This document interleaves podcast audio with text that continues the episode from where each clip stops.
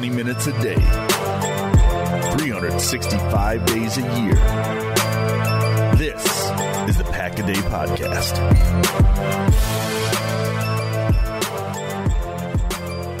What is going on, everybody? Welcome in to an all new episode of the Pack a Day Podcast. I, of course, am your host, Andy Herman. You can follow me on X at Andy Herman NFL. I have a plethora of topics that I want to go over today. I want to discuss the Packers report card from the NFL Players Association, Preston Smith's new contract, another new coach in Green Bay. I want to go over some of my favorite players that I'm anticipating are going to have new roles in this Jeff Hafley defense. There is a ton to go over, so let's jump in right away. Before I get there, quick shout out to our brand new Pack a Day podcast YouTube member, Alan Fent. Alan, thanks so much for becoming a member. I'm not going to go over it in too much detail today, but check those Pack a Day podcast memberships out if you have not already. Let's start things off, though, with a new coach for this Packers defense. Yes, another new coach for this Packers defense. Another one that, just based on the resume, I'm pretty excited about. Anthony Perkins, assistant defensive backs coach or new assistant defensive backs coach for your Green Bay Packers. Uh, he will obviously help out in the secondary and has a lot of secondary experience. Uh, he started at Indiana State as a secondary coach, then moved to Ohio as a cornerbacks coach, spent a little bit of time with the Tampa Bay Buccaneers as an assistant to the head coach. And during that time, guess what he helped out with? the defensive backs. Then he went to Colorado State to become a cornerbacks coach, and then Oregon State as a cornerbacks coach as well. And then in the very last bowl game that he was a part of at Oregon State, he was their interim defensive coordinator as well. So clearly a coach that they thought highly of. Another coach that is making the jump from the college ranks to the NFL. This is something that, as Justice and I have discussed, and a lot of people have been talking about,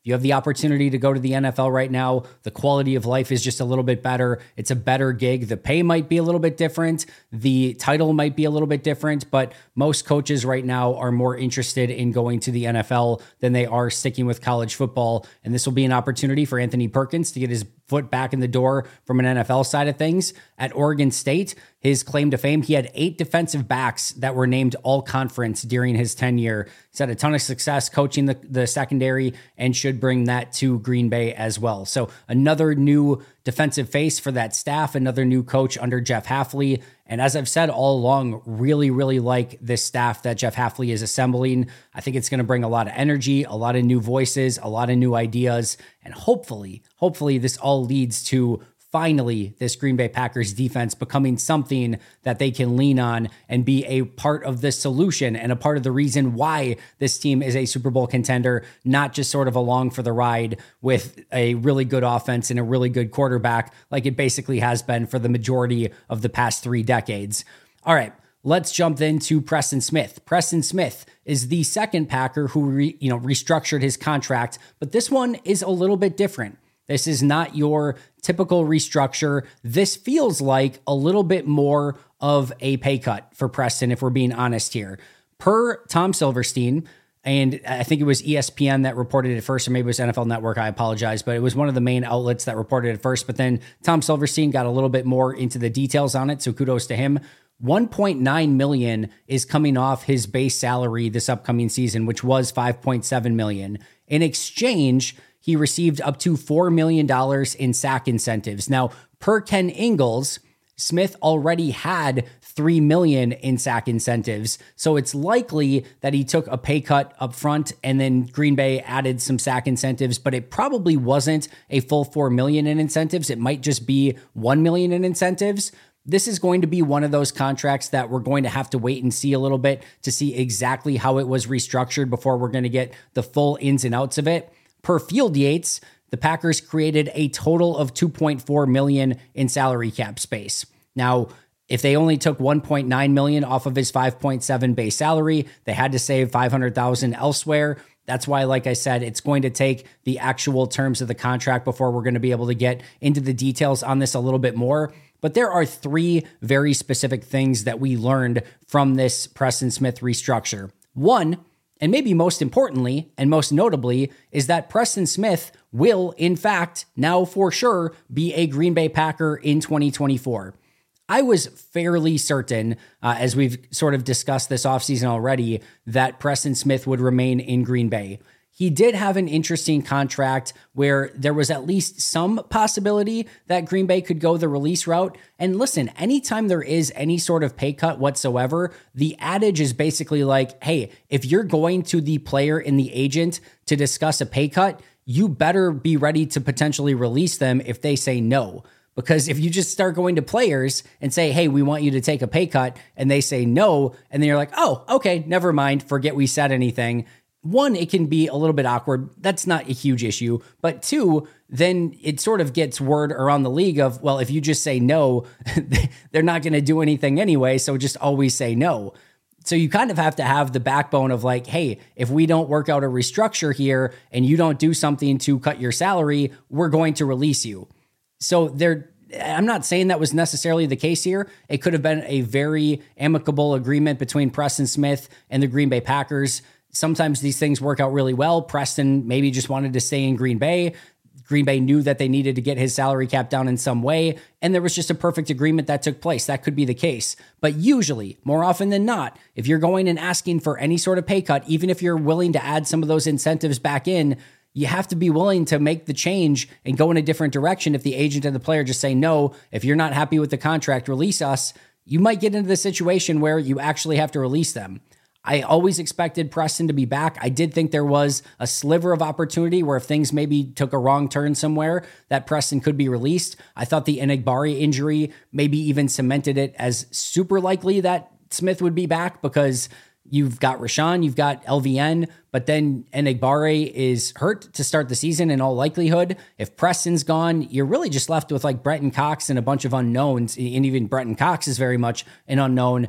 And then you're starting to like, oh, we actually need more edge rushers. I'm not sure Green Bay wanted to go in that direction. Furthermore, Preston Smith has been such a amazing locker room presence. He's been the consummate professional. He's been a real key for that Packers defense and really played some really great football towards the end of the year.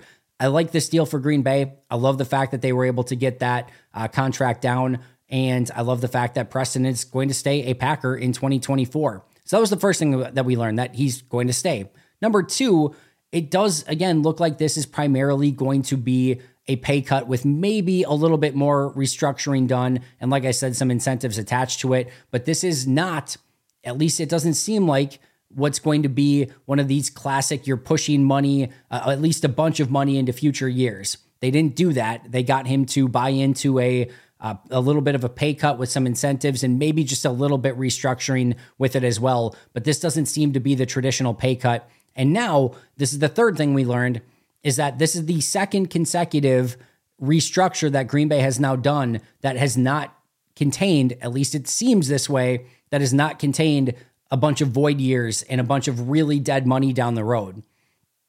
When we talked about the salary cap changing and going up more than teams were expecting it to, one of the things I talked about was don't necessarily expect them to just, you know, start spending cash. Expect them to say, hey, we might need to do a little bit less restructuring than we initially thought we were going to have to do. And what that potentially enables you to do is not have to do all of these super backloaded deals with a ton of void years where you're ending up in not great contracts down the road. And I think this is where Green Bay is going to have this beautiful middle ground moving forward, where they're going to be able to have money to spend in free agency if they want they can open up additional money if they really need to to get a player that they really, really want. But in the meantime, probably add a couple solid players via free agency, five guys via the top 100 in the draft, and then uh, probably more than that, clearly more than that overall through the course of day three and undrafted free agency as well. And then uh, I think you also get to the point where you're going to be able to get fiscally responsible and really save some money so that in 2025, you might be able to go a little bit more heavy on a shopping spree than maybe what you even could in 2024. I love this direction that Green Bay is heading so far. Think this is a very good restructure. And we are going to have to wait and see a little bit to get those final details of the contract to go into the extreme minutia of it. I know you're all waiting uh, at the edge of your seats for that, but we'll get those details and probably go over that in the course of the next couple days. But that's what it seems like on the surface is more pay cut than full time restructure. A quick aside here about player contracts, because I want to be very clear about my sort of preference here, because there's a little bit of a balancing act, at least from my point of view. The first thing I'll always say is I want players to get as much money as they possibly can. It's a 50 50 revenue split between owners and players, right around there. And I, I, I'm always on the side of the players. I would rather the players who are putting their bodies on the line get as much in their contracts as they can while they're playing. It's a very difficult sport. It is a sport that pays a ton of money and makes a ton of money. And I want players to get as much as they can, period, end of story. And while we always talk about these restructures and releasing players to get salary cap friendly and all those sort of things, I just want you to know it always comes with like a hey, I know this isn't done in an Excel spreadsheet. I know it's not done in a vacuum. I know even when a Preston Smith is restructuring money, this is money out of his pocket. Like the, the Green Bay is saving money, but Preston is potentially losing money in this renegotiation. So on the one side of things, always in favor of the players getting as much money as they can. And obviously from their side of things, I'm not, you know, going to bed every night being like, man, hope hope Green Bay can take more money off of Preston Smith's plate and hope that's not necessarily what I'm hoping for here. I'm hoping those guys all get paid the way that they should get paid. On the other side of things is what you're hoping for, and we kind of talked about this if you listened to the Tee Higgins conversation yesterday, is you know, there are a finite amount of resources that you have as a franchise. And as a fan of the team, you want the team to have as many resources as they can to go and get players, really good players, hopefully, and in order to do so, sometimes you need to be harsh and businesslike with some of the contracts that are currently on your roster. And like I said, in some of those negotiations and situations, you have to be willing to move on and you have to have those really hard discussions. But in doing so, you open up money, you open up resources to go and build your roster even further. And that's just where you get in this really sort of double edged sort of I do want the players to do as well as they possibly can because they more than deserve it. At the same token, I'm a fan of a team that has a, a, limited amount of resources, and I would always love for them to have more resources to go and get and pay other players. So it's always this balancing act. But uh, I do just want to put out there that while I, I do hope that Green Bay can always open up these opportunities to go and spend more money and build the team in the way that's advantageous, I'm also feeling for the players too, because I do really much want them to do and get as much as they possibly can while they are playing for our favorite team, the Green Bay Packers. All right, let's jump next into the NFL Players Association report card. This is the second consecutive season in which the Packers, or in which the uh, NFL Players Association, I should say, has done report cards for every single team. Last year, they graded them on, let's see, seven different categories treatment of families, food service and nutrition, weight room, strength coaches, training room, training staff, locker room, and team travel. I'm great at counting. That's eight categories. This year, there were a handful of more categories. The categories this year were treatment of families, food and cafeteria, nutritionist slash dietitian, locker room, training room, training staff, weight room, strength coaches, team travel, head coach, and ownership. So, a few additional categories this season and just a little bit of a different way of going about separating out those categories. For those who remember, last year for the 2022 season, they graded sixth overall. Their treatment of families was graded a B plus, food service and nutrition an A, weight room an A, strength coaches an A, training room a B minus, training staff an A minus, locker room a B, and team travel an A. That was in 2023 or uh, 2022. For 2023, the grades that just came out now in 2024 for the grades in 2023, all super easy to understand. Treatment of families, the Packers got a C plus. Food and cafeteria, they got a B plus. Nutrition slash dietitian, they got a B. Locker room, a B minus. Training room, a B. Training staff, a B. Weight room, an A. Strength coaches, an A minus. Team travel, a B plus. Head coach, a B plus. And ownership, an A overall, even though some of those grades were a little bit worse, they graded third out of 32 teams overall. So, third place out of 32 teams on the overall report card. So, Green Bay's still in a very good uh, spot there. However, there's some really interesting things to dig into here and kind of break down in greater detail. From last year to this year, the majority of categories that were on the report card already they actually moved down in, which is kind of interesting. Treatment of families last year was a B plus. This year, it was a C plus. Food and nutrition last year was an A. This year, it moved to a B plus. Weight room last year was an A. This year, it was an A. Strength coaches went from an A to an A minus. Training room was the only one that moved up and went from a B minus to a B, so a slight increase there. Training staff went from an A minus to a B. Locker room went from a B to a B minus, and team travel went from an A to a B plus. So actually a decent amount of step backs, even though they actually went from sixth overall to third overall. Clearly, some of those additional categories helped and aided in their really overall improvement from sixth to third. Now, if you're wondering, some there's there's nuance to this, and it's important that we go over exactly what this grading scale was. The first thing is that 77% of players responded per the NFL Players Association. Now, we don't know for Green Bay specifically. We don't know if it was 77% for Green Bay. It might have been 50% of the players for Green Bay, might have been 100% of the players for Green Bay. We don't know. But on average, 77% of all NFL players responded to this. If you're wondering, these grades that were given out, these were not done by some board of directors on the NFL Players Association. These grades were the actual Packer players that were grading the Green Bay Packers organization on those categories. So this is not some arbitrary number. I don't like this is not a you know top 100 vote where I think players are just randomly filling things in. It does seem like the players are taking this very seriously, and like I said, almost you know 80%, 77% of NFL players did fill out this survey. So that is a pretty good indicator of where you are overall as a franchise. This is a very interesting point to keep in mind here as we kind of go through these grades in a little bit more detail.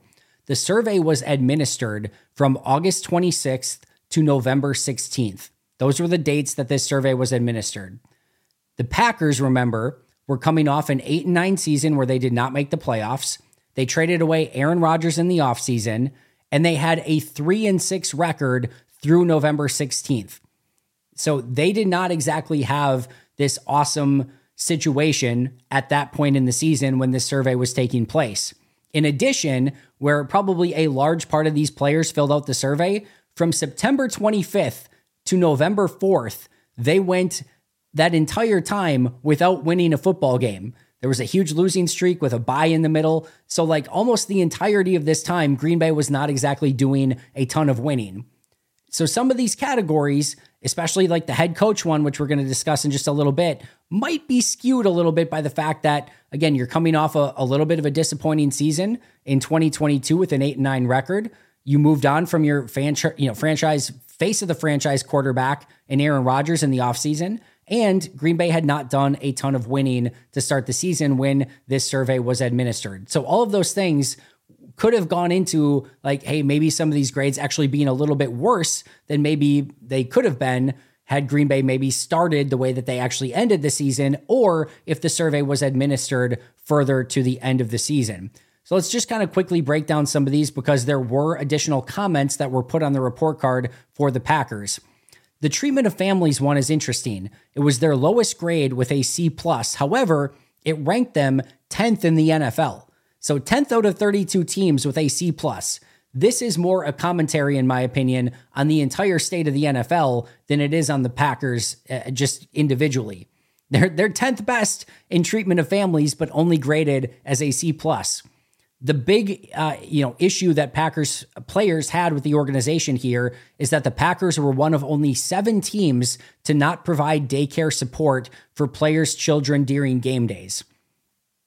Not you know eh, that's an interesting one, and mostly because you wouldn't think that this is going to be something that would be an exorbitant cost. It feels like a very easy fix. Now, I don't know if they're, my guess is maybe they want it for all games, but I think you could probably at least start with just home games, right? For away games, it might be a little bit different. Maybe it's not. Maybe you could just do it for all games. That's probably the ideal result here. But at least during home games, family night, preseason games, you're probably talking about 12 to 15 days a year. Even if you do all of them, you're talking about 17, you know, games plus maybe a couple playoff games preseason. You're probably like 25 days out of the year at most that even if you're doing family night and things like that where you need to provide childcare and it's not like it again it's like this huge period of time. You probably need to do it for like 5 hours that, that should not be a huge cost. And it's something you could probably outsource fairly easily if you wanted to do something like that, because a lot of daycare facilities are closed during the weekend. So if you found a daycare facility that was like willing to do this and you were willing to pay them and you got a couple of the, you know, daycare support uh, professionals that were there during the day, um, that could do it on a, a, a Sunday for the you know however many kids that they wanted to do it for you could probably figure out something fairly simple. This feels like a very easy fix. And even though green bay's 10th in the league overall that c plus could probably go up and probably be something that would be uh, beneficial for the players and clearly something that is on their mind because that was the lowest grade that they had of any of the categories. Food cafeteria they got a b plus sixth overall in the nfl there were no key takeaways there other than like the food was fresh and the food was good. Awesome. Great Nutritionist slash dietitian, they got a B, which was 14th in the NFL. Only 76% of players felt like they got an individualized plan, which was 22nd in the NFL. So that's something Green Bay can improve upon there. Locker room received a B minus, which was 15th in the NFL this was the the quote here most players felt that the current locker room provides them with plenty of space but believe it could use some updating. That was another key takeaway from the packers is they thought the locker room was a little bit out of date and maybe could be a little bit more modern. Training room was a b which brought them in at 11th 82% of players felt that they had enough full-time physical therapists but the players felt that they could use more physical therapists on staff to help with rehab. Now there's a joke here about all the injuries that the Packers had, right? Because 82% of players felt like they had enough full time physical therapists, but the players felt like they could use more physical therapists on staff to help with rehab. That might go because Green Bay had so many injuries a season ago that they just couldn't probably get the time with the physical therapist that they needed. Um, maybe it's different than that. Maybe it's a little bit more complex. I'm sure it probably is, but probably all the injuries that Green Bay had did not help the cause because, like I said, 82% of the players felt like they had enough full time physical therapists. But maybe Green Bay can add one or two more physical therapists to the staff to help out for their litany of injuries that they've had through the course of the seasons. Maybe it just won't be an issue in 2024. We can all hope that that will actually be the case. All right, the weight room was a A, high quality equipment and enough space overall that ranked them seventh in the NFL. This is an interesting one. The next one, strength coaches was an A minus, eighth best in the NFL. Chris Gizzi was the head strength coach. He has since been fired, if you remember correctly. Interestingly enough, here too, the players felt that the strength coaches significantly contributed towards their success sixth best in the NFL. This will be worth tracking on the grades next year. And this is interesting because I know people are commenting on, like, well, Green Bay had so many injuries. That's not necessarily a strength issue. The, the, you know, when I talked to Mike Wall about it, had a great conversation, you know, from what he has heard and what he knows, and he is in that realm all the time. His opinion was Chris Gizzi was one of the best strength coaches in the NFL. The Packers players themselves viewed that the strength coaches significantly contributed towards the Packers' success, and they fired him. This is going to be an interesting one to track. I'm not saying that it can't get better. There's a chance that it could. And clearly, you know, Green Bay maybe thought that there could have been better processes in place and maybe they could have done a better job at preventing some of these injuries. That's not all strength and conditioning stuff. It's just not, but that probably played some part in it. But it's also worth noting that both Brian Gutekunst and Matt LaFleur were adamant, especially Goody was adamant about how great of a, a strength and conditioning coach, and Matt was as well, that Chris Gizzi was. So this is more of just a, hey, we want to go in a different direction, different ideas but this will very much be worth tracking if this grade goes down significantly in 2024 when we get this grade and report card next year, because this is a pretty significant change. I know a lot of people wanted this. A lot of people were shocked when I said I was surprised that they let go of Chris Gizzi. And this is because a lot of the stuff that I heard was that he's fantastic at what he does. And the Packers have even gone out of their way after firing Chris Gizzi to say how fantastic he is at what he does. So, a really interesting dynamic here. And like I said, one that's going to be worth keeping an eye on. Team travel, the Packers got a B plus, fourth overall in the NFL. And one of the big things that they got graded uh, appropriate or like uh, positively on here was that they do not require roommates before games uh, uh when they're traveling away, which is a, a huge thing for the players. Head coach, this is the other really interesting one here. Head coach, was a B plus. That sounds great. He got a B plus. That doesn't sound bad. But that actually ranked Matt LaFleur 21st out of 32 NFL coaches, 21 out of 32 with a B plus. The interesting notes here 92% of the players felt that Matt LaFleur was efficient with their time, which ranked 15th in the NFL. No major takeaway there, but he was 26th in the, in this category. Matt LaFleur was moderately willing to listen to the locker room, which graded him 26th overall in that specific category. Moderately willing to listen to the locker room. Now, this is where those caveats that I mentioned earlier really come into play. Packers coming off a season where they didn't make the playoffs, trade away the franchise quarterback, and now are in the midst of a pretty significant losing streak. They have a three and six record by the time that the the test was finalized and completely administered. Had lost four games in a row, probably when the majority of players were filling this out. And you always have to remember too that a couple players giving an F or something like that, where they were frustrated, could have really significantly caused that grade to be a little bit lower as well. It's also worth noting like a B plus is not a bad grade. It just is interesting that it ranked him 21st out of 32 coaches and it, he graded very poorly as willing to listen to the locker room. Now that's something that might have improved as the season went along, meaning that he might have listened to the players more and took more advice from the players, which maybe resulted in the turnaround. It's also worth noting that this is an incredibly young team. The young players here might not know any different. They might think that like you know, Matt is being a little bit more, you know, or like unwilling to listen, but they don't have anything to compare it to from other NFL franchises. There's only a handful of veterans that have actually played for other teams in the NFL on the entire roster because they've been so draft and develop, especially as of late. So I wouldn't put too much stock into this. This will be one to sort of keep an eye on moving forward to see if that changes, dependent upon how Green Bay does in the next year. Uh, but I'm it was that was a surprise to me that he was 21st out of all coaches and that he ranked very lowly uh, or, or poorly, I should say, in listening to the remainder of the locker room. All right, ownership. Congratulations, everyone. You did it. You received an A for your ownership of the team, sixth overall in the NFL. Uh, like I joked on Twitter or X, I think everyone is updating their LinkedIn profile that they received a grade of uh, A from the NFL Players Association for their role in the ownership of the team. So, congratulations to all of you owners out there. Uh, but specifically, the grade here was buoyed by the fact that they said Mark Murphy's willingness to invest in team facilities was a huge positive for them. And again, ownership graded as an A with sixth overall. My overall takeaways here Matt LaFleur listening to players was a really interesting note, and we'll see if that improves next year when this is done again. The new strength coach is going to be another one to keep an eye on because clearly the players thought very highly of Chris Gizzi and that strength staff. And then individualization was one that came up in a variety of different categories. They wanted more individualized physical therapy, individualized training, and individualized nutrition. Like those are things that Green Bay can probably improve upon a little bit as well. And then the game day childcare would probably go a long way in bringing that care of families up. Again, one of only seven teams that doesn't do that. That seems like a fairly easy fix that's not going to have an exorbitant cost alongside of it. But last but not least, Packers still, even though they have some things that they can do to improve, ranked third out of 32 teams in the NFL. The Vikings, meanwhile, in the NFC North were second. The Packers third, the Bears were 10th, and the Lions were 13th. So all four NFC North teams rated in the top 13 in the NFL.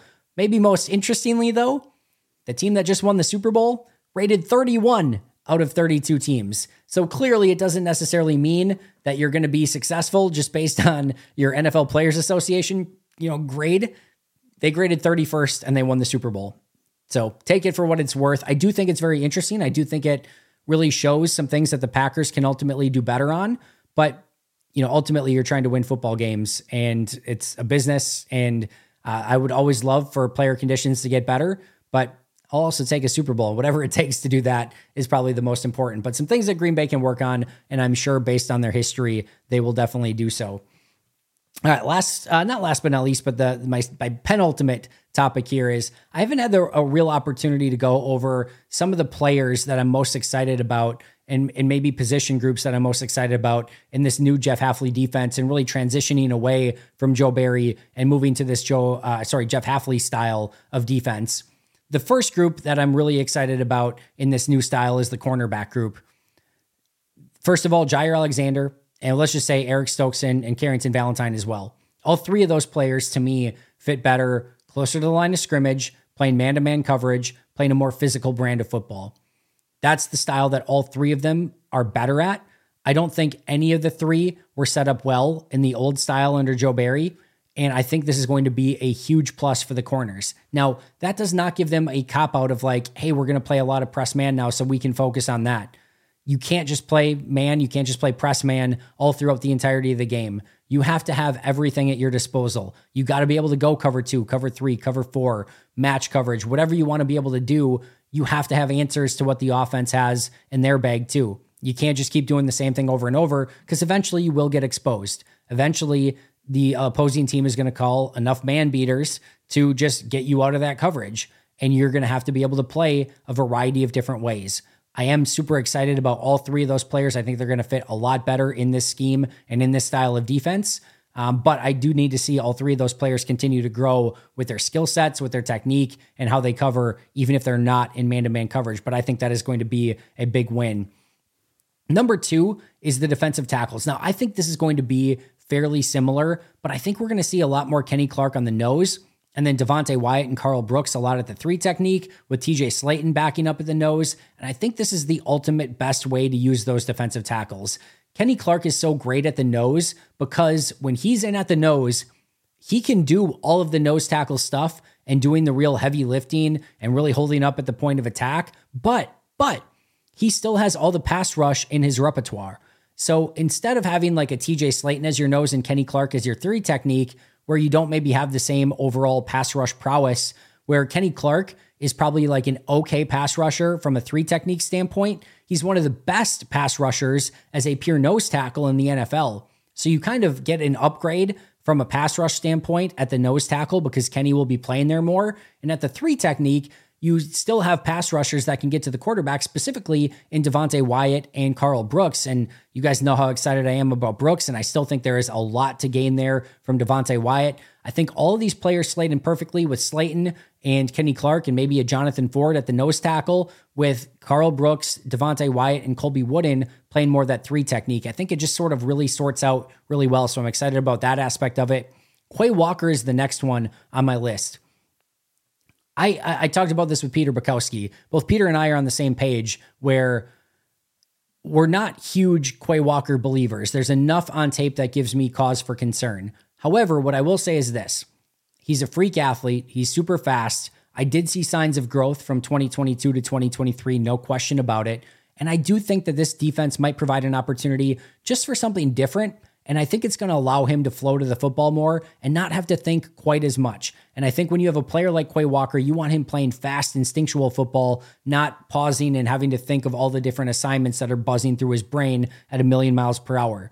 I think if he can play a little bit faster a little bit more instinctual, I think that's going to put him in a better position to succeed. And I'm just excited for something different for Quay because I do believe there is a level that he can reach that is so far beyond what we saw out of him the past couple seasons. And I'm hoping maybe a new defense and a new linebackers coach and all the sort of things can bring out all that raw natural talent that Quay has and he can make a major jump in 2024. And then last but not least is Rashan Gary and LVN I'm still interested to see, even though they're playing a quote unquote 4 3, we know they're going to live in nickel. But even at Boston College, a lot of their 4 3 looks were still with guys standing up on the outside.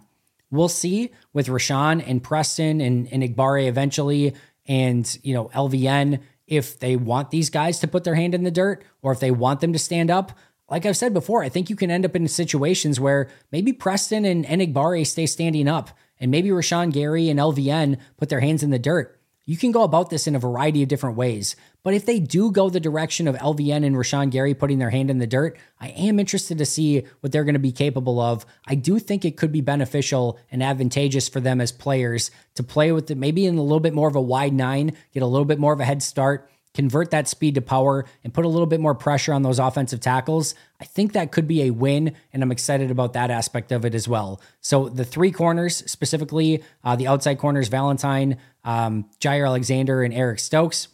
Quay Walker, the defensive tackles, and Rashan Gary slash LVN, all players I'm really excited about to see in this brand new defense. One other quick note Marquez Valdes Scantling was released by the Chiefs.